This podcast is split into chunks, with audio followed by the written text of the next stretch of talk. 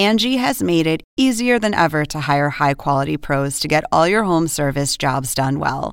Just bring them your project online or with the Angie app, answer a few questions, and Angie will connect you with local pros who match your specific needs. Or book a service instantly at an upfront price. So join the millions of homeowners who use Angie to care for their homes and get your next home service job done well. Download the free Angie mobile app today or visit Angie.com. That's A N G I.com. This is GPS, the Global Public Square. Welcome to all of you in the United States and around the world. I'm Fareed Zakaria. Today's main event Condoleezza Rice, the former Secretary of State, former National Security Advisor. I'll ask for her take on the Trump administration. I think America is just fine. Um, do I like some of the language that comes out of this White House? No. And we will talk about Russia and the divisions back home in the United States. And Xi Jinping. Will he be China's president for life? The Chinese National People's Congress looks poised to make that possible. How is that being received in China? What does it mean for the rest of the world? Two top experts will discuss. Also, we were warned about jihadis returning to America from Syria. So, what happened? We have the answer. Then, on the eve of the Academy Awards, Mom and Dad, my black boyfriend will be coming up this weekend. Is Hollywood finally changing its ways? We will examine diversity in America's biggest soft power industry the movies. But first, here's my take. Amid the usual Trump reality show in Washington this week, it would be easy to miss what is happening in China. But it is huge and consequential.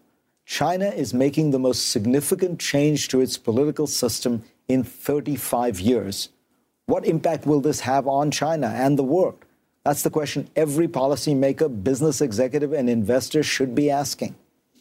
In 1982, the Chinese Communist Party wrote into the country's constitution that its president and vice president could serve no more than two consecutive terms. This made China unique, a dictatorship with term limits. In most authoritarian regimes, the ruler accumulates power and over the years becomes more arrogant, corrupt, and unaccountable. This wasn't possible in the Chinese system, which limited any individual's power and focused instead on the collective, the party. China's unique model also produced an economic miracle. The country has had three decades of merit based selection and promotion within the Communist Party, wise long range planning, and smart pro growth economic policies. Since 1978, China's GDP has grown at an astounding average annual rate of almost 10%, which the World Bank calls the fastest sustained expansion by a major economy in history. In addition, for decades, China seemed to be getting more institutionalized politically. Deng Xiaoping had ruled as a supreme leader, wielding power more from behind the scenes than from any of the offices he held. His successor, Jiang Zemin, held all the key posts when he was in power, and after his two terms as president, he did continue to lead the Central Military Commission for two more years, and even after that, he remained influential informally.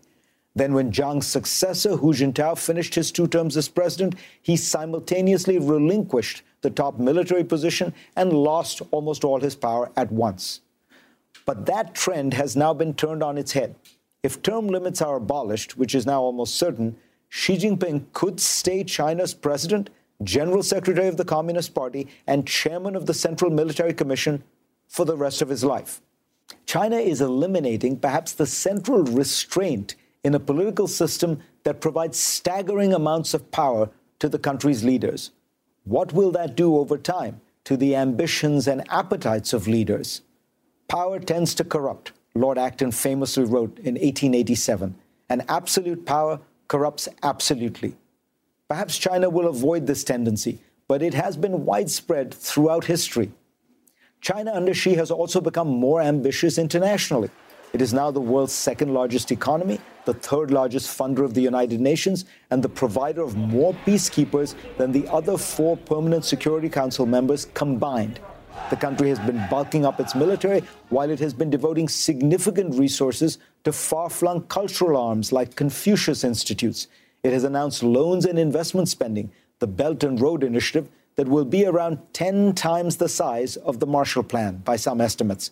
It is determined to lead the world in fields like solar and wind power, electric cars, and artificial intelligence. Chinese scholars say it is now clear that China is entering a new era with a new system. Since the Communist Party took power in 1949, it had roughly 30 years of Mao Zedong's rule. That was followed by roughly 30 years of Deng Xiaoping and his system. It is now clear that we are in the third era, which might be 30 years of Xi Jinping. Is anybody in Washington paying attention? For more, go to cnn.com slash Fareed and read my Washington Post column this week. And let's get started.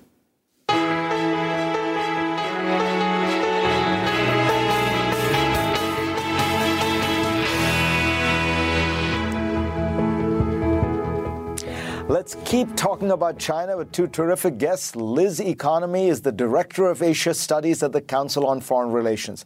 And Evan Osnos reported on China and from China for eight years.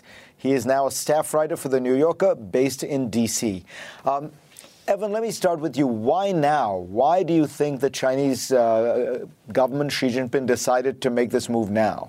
Well, you've sort of got tactical reasons and strategic reasons. The tactical reason is that it removes the question of succession from conversation. Otherwise, it was going to loom over him for the next five years. He was already going to be a lame duck.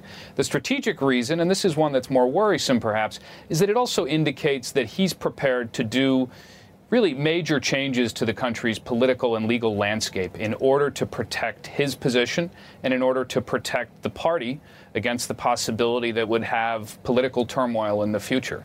So uh, he's made the decision now, which was something of a surprise that he would do it as formally as he has. Liz, you have a book uh, coming out in which you talk about these three eras uh, of Chinese history. What do you think this third era or third revolution, I think you, you call it, what do you think it's going to look like? Do we have a sense as to what what the character of this of, of Xi's tenure will be? I think absolutely. And, and uh, Xi Jinping sort of says what he does and does what he says. Um, and so for the past five years, we've watched him consolidate his power, which is why this move isn't that surprising in some respects. Uh, we've seen that the party has begun to penetrate far more deeply into Chinese society and into the economy. Uh, he's really closed off uh, China in new ways uh, through the internet, uh, through the uh, NGO law uh, to try to limit the influences that come from outside in. Uh, and I think it's a more ambitious China under Xi Jinping. Um, let's stay with that uh, for a moment. The, the, ambition in foreign affairs, particularly. Do you regard, you know, the Belt and Road Initiative, the activism on the South China Seas, uh, as the beginning of, an, of a new era of expansion? In other words, you know, there's some people who say, look, China has these regional ambitions that's it. Um, and once it achieves them, it'll be it'll be fine. And then there are others who say, well, this is now. Five years from now, we will see an even more expansive vision of what they should do. No, I, I think Xi Jinping has made very clear that his ambitions do not uh, stop with uh, Asia, the Asia Pacific region. And in fact, the Belt and Road uh, Initiative extends uh, to 69 countries, uh, not only in Asia, but in Europe, in Africa, and in the Middle East. Uh, and I think he's looking to remake the global order, the rules of the road, in ways that suit China more. I mean, he has said, you know, in one of his speeches back in 2014, uh, that he wants China not only to help write the rules of the game, but also to construct the playground on which the games are played. Uh, he has a very ambitious vision uh, for China's role and its centrality in the global system five, ten years out. Uh, and all this, Evan, bumps up against the existing superpower. Uh, and you're beginning to see the tensions. You already saw them in the South China Seas from under the Obama administration. But now you have a new front, it seems to me, which is going to be trade. Uh, the Trump administration is clearly uh, getting tough on trade. Um, you know, whether or not that's a good idea from even from domestic uh, point of view, it clearly is going to uh, be aimed at China. We don't import that much steel from China, but we import a lot, a lot of other stuff. Do you think that this sets us up for a kind of inevitable confrontation with China? I think what we're seeing is that the president has concluded that really this is a big part of why he was elected. And as we get closer to the midterm elections and ultimately to 2020, he is returning, in a sense, to the things that he believes and the people he believes brought him to power. Some of the hawks on trade, people like Peter Navarro, who have been uh, on the sidelines for a while and are now in a more central place. China is, frankly, not surprised. Anybody who's been talking to Chinese officials over the last couple of years knows that they have prepared for the possibility that Donald Trump would pursue a more confrontational approach on trade. They know exactly what they're going to do. They've said as much privately. They would attack American aviation manufacturing, Boeing, for instance. They would go after agricultural exports, places like Iowa, which they know are essential to Donald Trump's political uh, base. So this is the beginning of the game. This is by no means the last step. And what about the idea that that um, this will kind of produce a greater erosion of the world trading system and, and order if you know the two main countries uh, the, first and second largest economies in the world, uh, enter into some kind of trade war Liz, isn't that, I mean, that doesn't bode well for the open, liberal international order? No, it certainly doesn't bode well. And I think, you know, the hope will certainly be that, uh, you know, other actors in the United States are going to step in uh, and that President Trump looks at this, uh, as Evan suggested, he's appealing to his base. Uh, these are the people, the steelworkers are, you know, uh, one of his core constituencies. Uh, but, you know, the, these tariffs will have enormous and negative impacts within the American economy as well. And so I think we're going to have a lot of other uh, uh, actors step up to the plate and say, you know, we're not interested in a trade war with China. This is how it's going to hurt the American economy. Uh, and so my hope is, frankly, that this is sending a message to the Chinese that, you know, we're fed up. we want to see more structural reform. we need to see more progress on all of the economic reforms that you have uh, promised uh, over the past, you know, five, ten years, uh, and that the Chinese uh, will not, in fact, do what Evan has suggested, which I'm afraid they will do, uh, which is to retaliate in kind. but we'll see this as, you know, a shot across the bow and as a, a play for his base, and maybe begin to, to begin to move a little bit on some of the promised reforms. Thank you so much. Fascinating conversation. Up next, the main event. Former Secretary of State Condoleezza Rice joins me to talk about why she doesn't think American civilians need to buy military weapons. She will also offer her take on why Russia is meddling in American politics. We'll be back in a moment. My guest today, Condoleezza Rice, really needs no introduction, but let me just remind you she was born in Alabama, which was still under segregation at the time, grew up to become a scholar of the Soviet Union, teaching at Stanford University, where she was later named provost. She served on George H.W. Bush's National Security Council and then as the younger President Bush's first National Security Advisor and his second Secretary of State. Since leaving office, she's returned to Stanford, and she's also a founding partner at the consulting firm Rice Hadley Gates. And she is now a filmmaker she hosts American Creed, a documentary that delves into what binds together the diverse strands of America. The film premiered on PBS on Tuesday.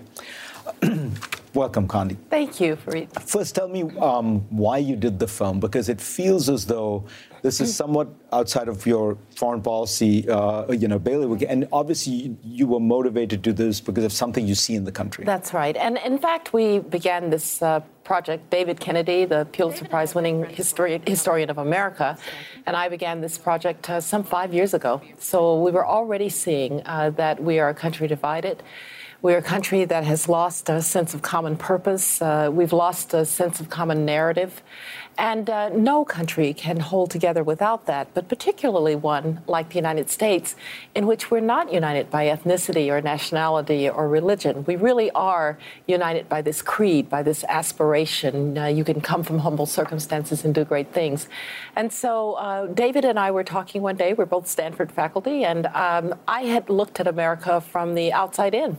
as Secretary of State, what do people see? He, of course, has studied America from the inside out, uh, deeply uh, immersed in America's history and uh, its challenges and its opportunities. And we first said, we'll write a book. And then we said, nobody will read the book. So then we thought we'd do a film. And it's been a great project with him. But the big challenge, it seems to me, in America now is we've always had the ethnic challenges. I mean, there have always been cha- people who are, whether it's immigrants, of course, uh, African Americans, but now it's social class. Yes. The division between the elites and the, you know the big cities, the edu- people with college education, and and that it really feels like it's pulling us apart. It clearly erupted in this last election. I agree, and I think it's different than before. As you said, we've always had tensions because we come from so many backgrounds, and uh, there's a kind of cacophony of America. But now, uh, something that I don't remember, which is that people feel prisoner of their class. The thing that was different was that you weren't prisoner of your class. You could always make it to the top, even if you started in a housing project. Maybe you would be the CEO of a company one day, and there are examples of that. But I think it goes, uh, Fareed, to the very core of what made that possible and opportunity, particularly opportunity for a high quality education, made that possible. And uh, when I can look at your zip code and I can tell, are you going to get a good education? Can I really say it doesn't matter where you came from, it matters where you're going? And in this film, we try and explore uh, the stories of Americans who have made it their personal responsibility to make sure that nobody is left behind. All right, I got to ask you a few more things that are right in the top of the news. Um, when you look at one more mass shooting, um, do you think that, you know, frankly, what President Trump said uh, recently um, is the right answer? Um, universal background checks.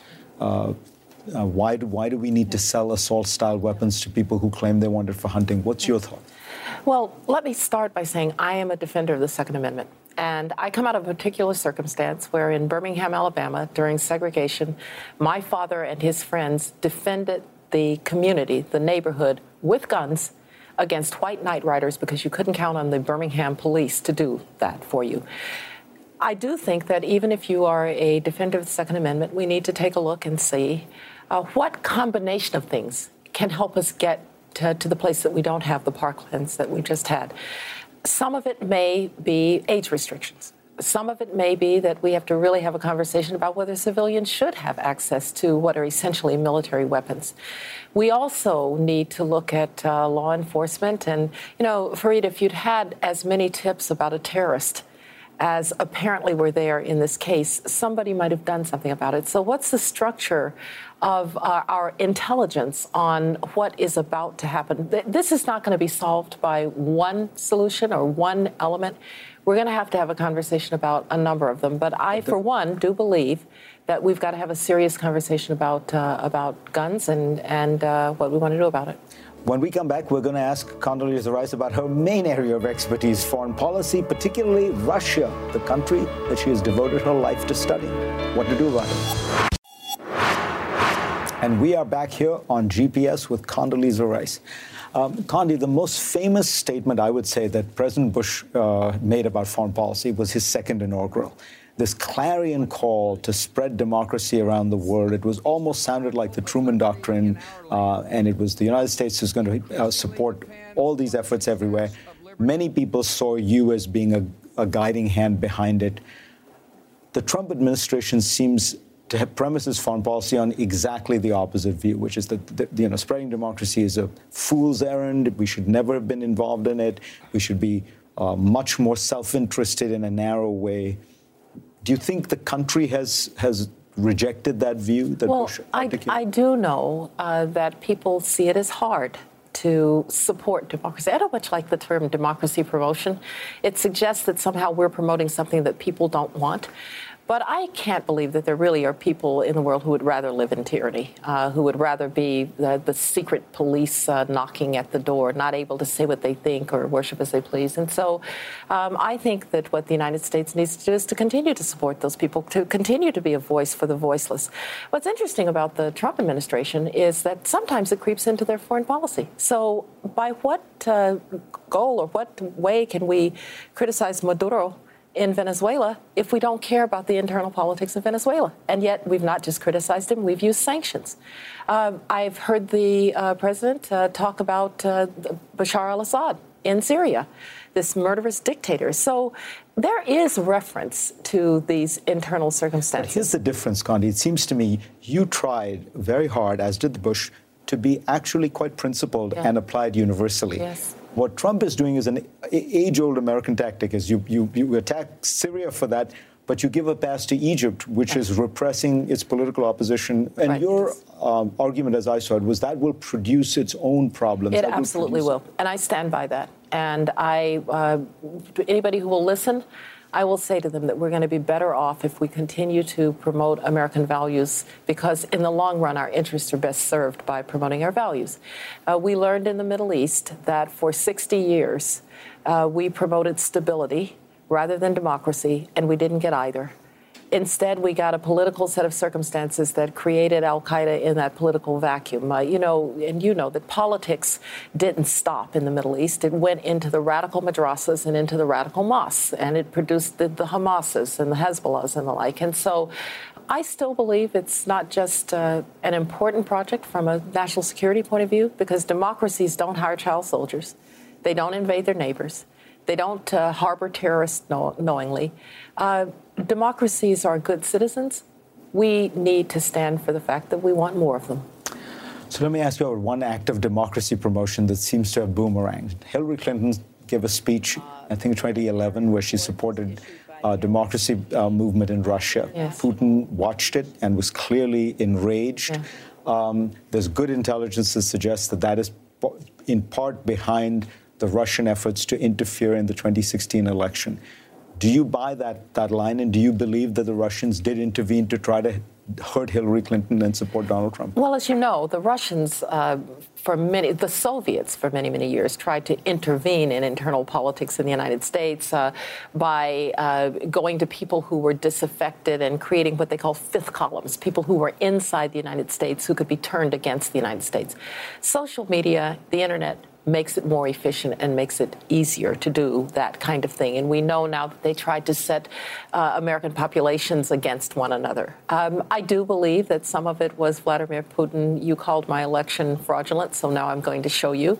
Um, I think it was more about uh, his uh, animus for, for Hillary Clinton than it was for trying to elect any any particular person. Uh, but I I really do believe that now our job has got to be to figure out, first of all, really how did they do it? And uh, shame on them the first time for doing it. Shame on us if they can do it a second time. And I worry that in all the conversation about uh, what happened in the transition, what happened, we need to know all of that. But I think Bob Mueller will get to the bottom of it. He's somebody for whom I have enormous respect, by the way, and he's a fair minded person. But I would hope that we're also spending as much time, if not more, on figuring out what it is the Russians did and protecting ourselves. One of the dictums that uh, James Baker always has is that no Secretary of State can be effective if he does not have the total confidence and trust of the president. You had that. The president happened to be one of your closest friends. Um, what do you make of Rex Tillerson? Um, he does seem to be, somebody put it, he's you know the only Secretary of State who seems to be in a witness protection program. well, no, I think uh, Rex Tillerson, he was just at Stanford a little while ago and uh, spoke on Syria, and he he is doing the day of the, the work of diplomacy daily. You know, I do think they're making some progress, for instance, on isolation of North Korea. I think a lot of that is the work of Rex Tillerson. Um, I think he is the only thing keeping the Russia relationship alive. I mean, he's spending time on the diplomacy. And um, the relationship with the president, it's it's hard. Uh, it is, but I think what's hard is to get up every day and not know what the president said at three o'clock in the morning. That would be exceedingly difficult.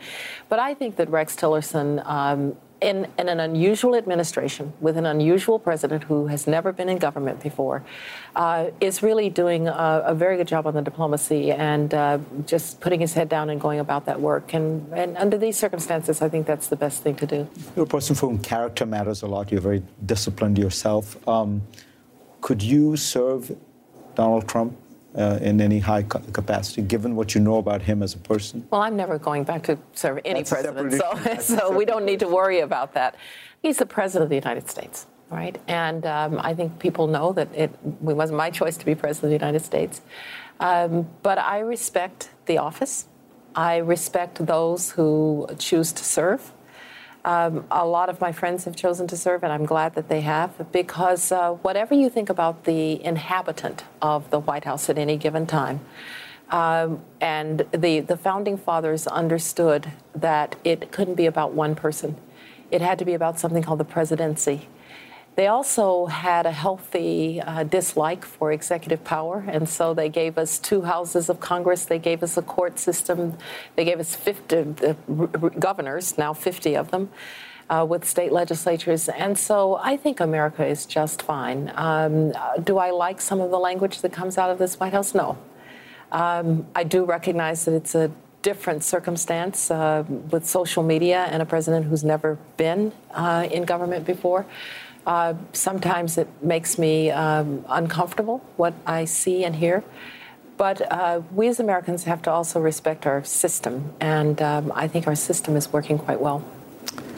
Condoleezza Rice, always a pleasure. Thank you. Next on GPS, when ISIS was picking up steam in Iraq and Syria, pundits issued dire warnings about the handful of Americans who went over to fight with the terrorists instead of against them. The worry was what would happen when these trained terrorists returned to America. But it turns out they weren't the ones we should have been worried about in the first place. I'll explain when we come back. Now for our What in the World segment. By now, I would hope that we all realize that school shootings like last month's horrific attack in Florida are a tragic but too common feature of American life. They are far, far more frequent, say, than Islamist terror attacks in this country. Give you the numbers. Since 2015, there have been at least 158 school shootings alone. By comparison, in the last seven years combined, there have been 22 jihadist attacks. We fear Islamic terror so much, perhaps because we are so far removed from the motivations behind such violence. But there's now fascinating new research that helps to put that fear in perspective. A new report out by the Program on Extremism at George Washington University studied American jihadists who traveled to Syria and Iraq since 2011. Most American fighters were duds, failing to actually see combat, wrote the New Yorker's Robin Wright. Moreover, the study reports few of them tried to come back, and none ever successfully carried out an attack at home in the U.S. So fears about a massive influx of returning ISIS fighters, which was stoked by pundits far and wide during the group's rise, turn out to be totally overblown. But that doesn't mean that America has nothing to fear. Research shows that it is the homegrown extremists who are the much bigger problem. These are the people who carry out ISIS inspired attacks in the US. Now, what makes them do it? It turns out it is the tech savvy methods rather than some ancient theology. As numerous studies detail, ISIS has used its online presence to exploit American vulnerabilities and target specific populations that include many alienated young people looking for guidance. Take the example of converts. Jihad has a high proportion of converts in its ranks in the West, partly because some are isolated from their families and look elsewhere for support, as one expert told The Economist. In America, converts make up nearly one quarter of the Muslim population, according to the Pew Research Center. By contrast, one 2010 estimate says converts make up less than 4% of the Muslim population in Britain. ISIS has specifically reached out to the pool of converts in North America. In 2014, the group released a recruitment video featuring a new kind of hero, a Canadian recruit. In the video, he pitches the life of a mujahid as a normal one before he dies in the supposed glory of battle. You know, mujahideen are regular people too. This is the kind of hero narrative that works well in so many movies and television shows, especially when targeted at young alienated men searching for meaning and purpose in their lives, says Robert Pape, a professor of political science at the University of Chicago. It seems to be working. According to a report last year by the University of Chicago's Project on Security and Threats, ISIS was much more successful in recruiting Americans than Al Qaeda. America needs a strategy to counter radicalization, monitor cyberspace, and learn how to find and catch online recruiting, as well as make better contacts and communication with Muslim communities and leaders throughout the country.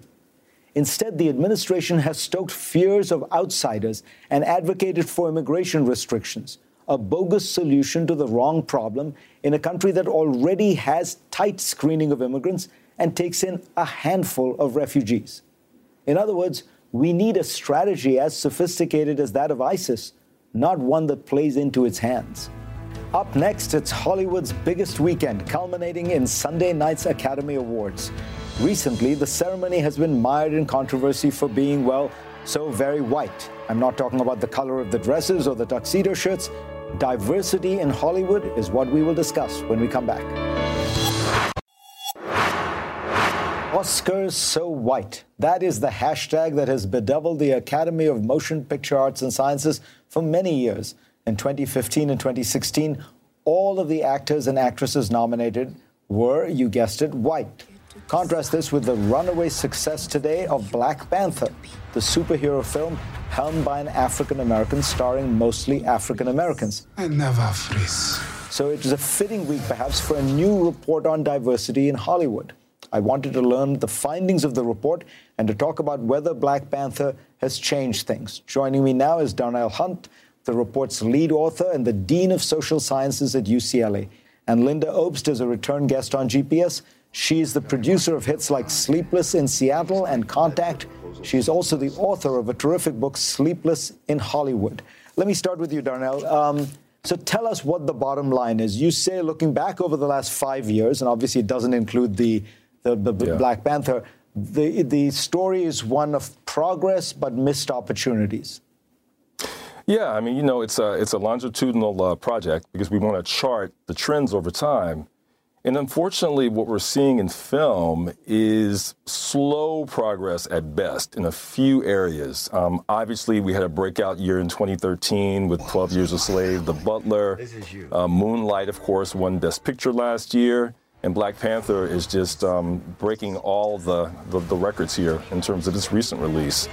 But when you look behind the scenes that directors, uh, women aren't doing very well, people of color are more or less stagnant. In terms of lead roles, if you look at all the films, um, again, a few bright spots, but nothing um, that suggests that we're about to see a major sea change in what's happening in Hollywood. Lynda, so that's the that's the sort of look. That's the big picture, aggregate numbers. It's also looking backward. You're living this world. What is the snapshot of the reality today that you feel? Well, I um, think that it's it is in fact a sea change that I'm experiencing anecdotally, and I think we can look forward to both um, in terms of the hiring of women directors. This year, I tried to hire a woman director for um, pilot, and every single one that I knew was unavailable.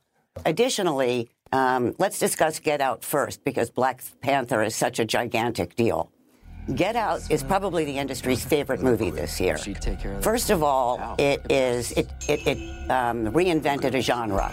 It is a horror satire that gave the point of view of African Americans in the suburbs in a way that I think I'll probably never uh, experience the suburbs where I grew up again. It was also hilarious. It was also terrifying. There are probably 10 more get outs being created right now in one way or another. It took an actor that nobody knew and turned him into a movie star and showed that you could make a movie for a price.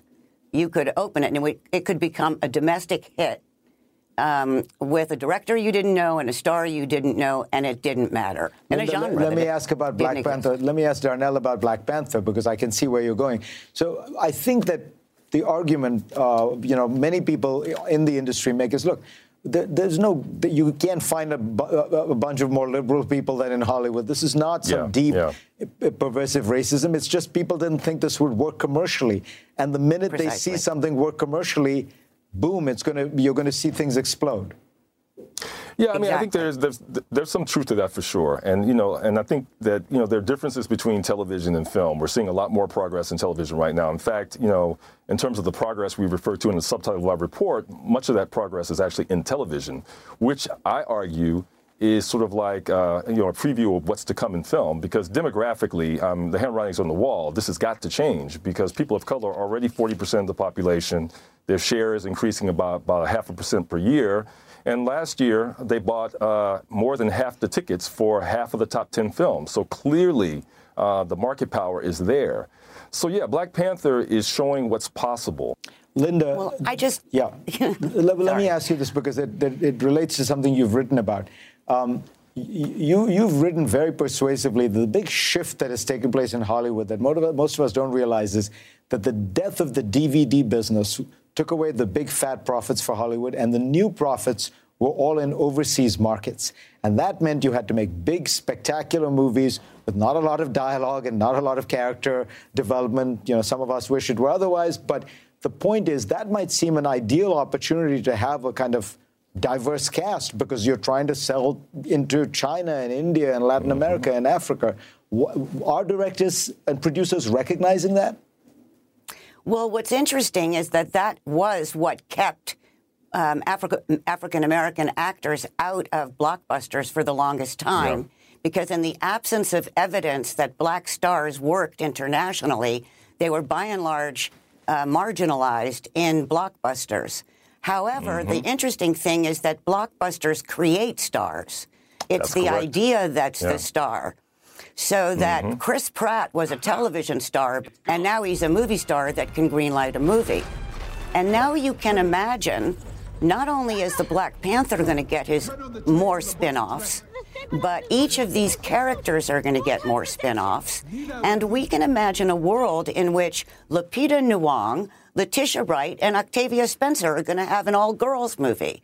We can mm-hmm. imagine a world in which all of these combinations of actors who we'd never heard of are now going to be greenlighting movies. However, it takes three to five years to create movies, and mm-hmm. sometimes longer. So the progress to create the phenomenon that's going to occur in the wake of Black Panther and uh, Get Out, um, it's going to cycle much more quickly now. But we're going to see a quantum change in the wake of mm-hmm. the past year and that past year is still the result of Oscar So White, the reaction to Oscar So White. All right, yeah. we will have to leave it on that hopeful note, but I'm sure Darnell will do another study in five years and we'll figure out whether it did in fact happen.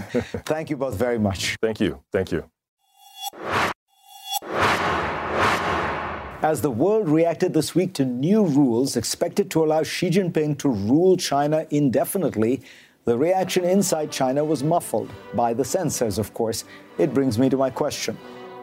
Social media posts about which cartoon character were widely blocked in China Tweety Bird, Fred Flintstone, Betty Boop, or Winnie the Pooh? Stay tuned and we'll tell you the correct answer. My book of the week is How to Think by Alan Jacobs. We suffer from a settled determination not to think, writes the author but he is determined to rouse us out of our intellectual laziness and brilliantly and wisely shows us why and how to think well. This book is a revelation and a pleasure. It is one of the most original books I have encountered in a long while. Run, don't walk together. And now for the last look. Santa Claus is enjoying some balmy weather this month.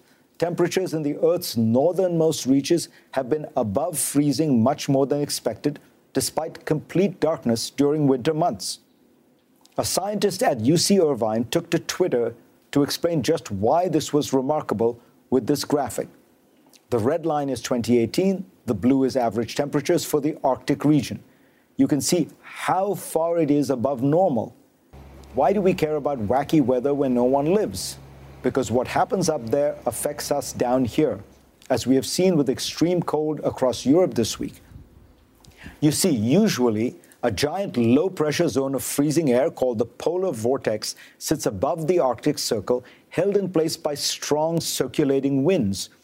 When warm air moved towards the Arctic in the past, it would pass over a vast shield of sea ice, which cooled and weakened the warm air system to the point it had no noticeable effect on the polar vortex.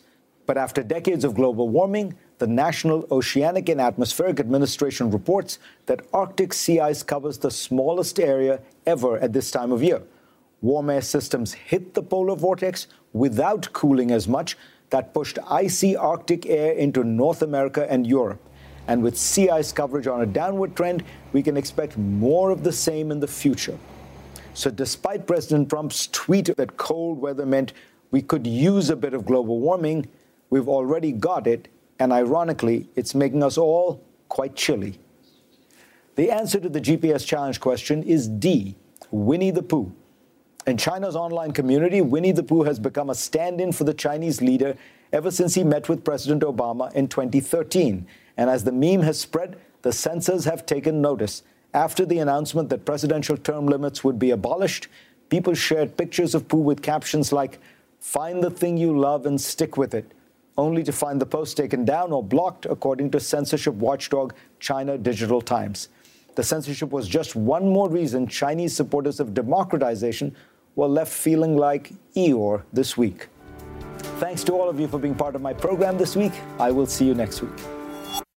I'm Dr. Sanjay Gupta, host of the Chasing Life podcast. In honor of our 10th season, we want to hear from you. Leave us a message at 470 396 0832 and tell us how you chase life. It could be used on an upcoming episode.